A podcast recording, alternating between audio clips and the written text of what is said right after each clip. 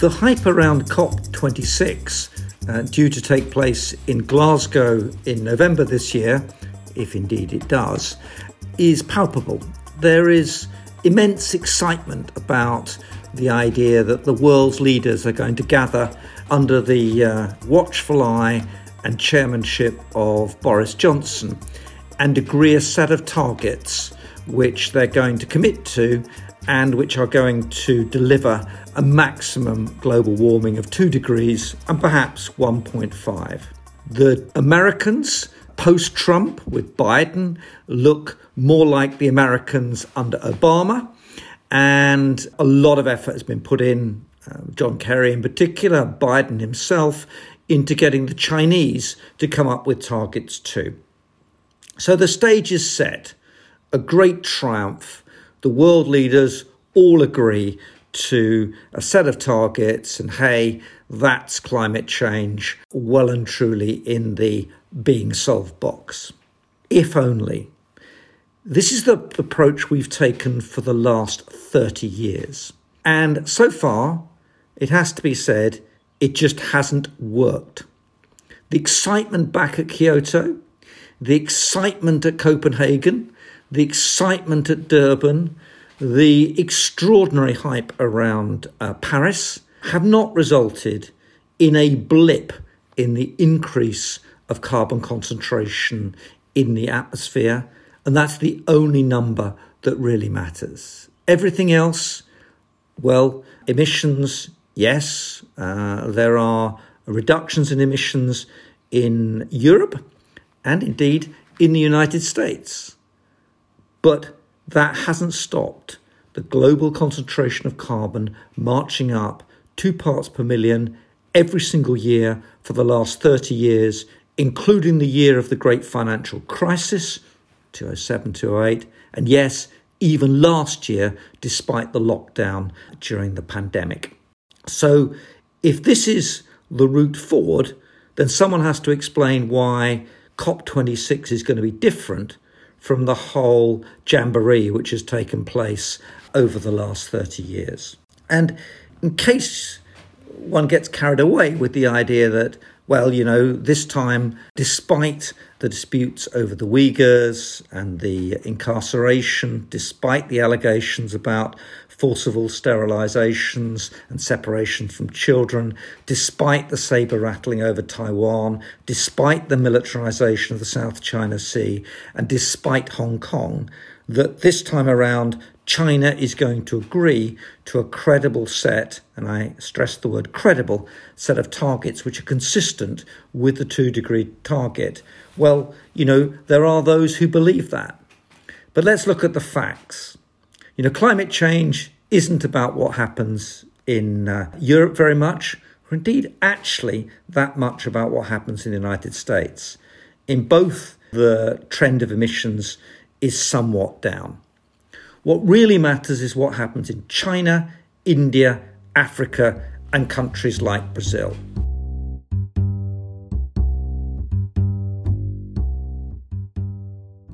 So let's take China. So, China can make all sorts of credible statements about its intentions, but the reality is really rather different. China has half the world's coal burn and a bit more. It has a thousand coal power stations, and it has an increase build of those coal stations, which wipes out all the closures of coal in the US and Europe taking place now. China is bent on an expansion of its coal burn over the coming decade. And so, any notion that China is going to peak its emissions by 2020 is highly questionable. And, well, who knows what's going to happen by 2060, which is its current target for being, quote, carbon neutral. When it comes to India, the Indian energy minister recently described the ambitions around COP26 as pie in the sky and pointed out that uh, the West had, and here I mean the US and Europe in particular, had much higher per capita emissions, was responsible for about 80% of the carbon up there in the atmosphere, and uh, it was a bit rich to tell the Indians how they should develop their economies going forward. Then there's Africa and the rapid development in Africa, rapid economic change, huge population growth, particularly in Nigeria, but across the continent, and the stripping out of a lot of carbon from the soils. And then there's Brazil, cutting down and burning its rainforest and asking the West to pay. So, all of that lot China, India, Africa, Brazil, all of the issues that those countries bring forward need to be solved for COP26 to actually work. And that means a return to the old uh, question of the north south divide and the provision of very substantial amounts of money from developed, polluting countries of the past to the new emerging developing countries of the future. And if you think that's going to happen, well, take a look at the aid budget in Britain, which has just been cut by Boris Johnson's government, and note that the US provides 0.3% of GDP in its aid budget. No evidence whatsoever that the scale of fiscal transfers required is actually going to take place.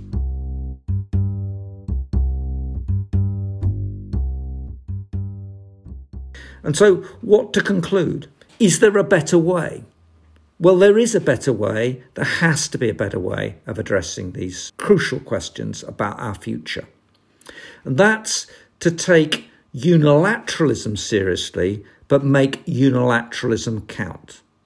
The UK, for example, has a unilateral carbon production emissions target, but that doesn't do what the Climate Change Committee claimed it does, it doesn't mean that we're no longer causing climate change. Because, of course, it's easy to close down the steel industry here in the UK. It's easy to close down more of the petrochemicals and refineries. It's possibly easier to close down much of the car industry following Brexit. That gets our emissions down and gets them down quickly. But of course, we just import the steel, the petrochemicals, the cars, and so on instead. And someone else is responsible then for the emissions which are produced for us.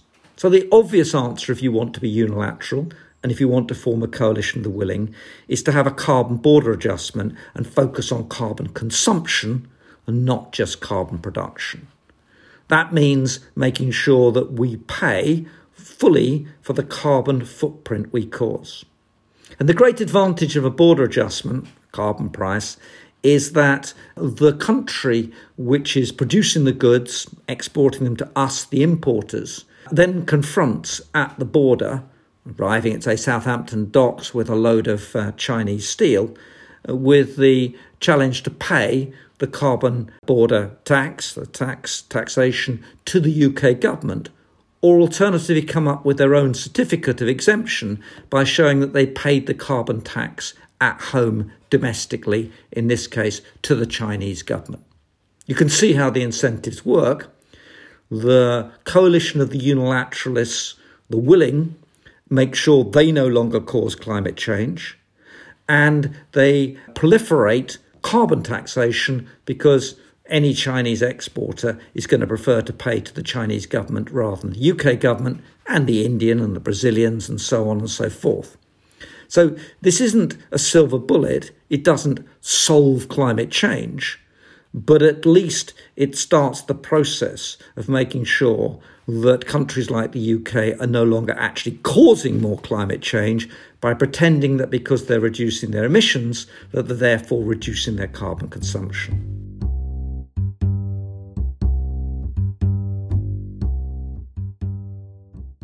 So, this bottom up process expanding that coalition of the willing, proliferating carbon pricing around the globe is a much more fruitful prospect than having 30,000 people turn up for a jamboree in Paris or in Glasgow this time around, if indeed they're allowed to do so, uh, given the coronavirus. And what's more, it's credible.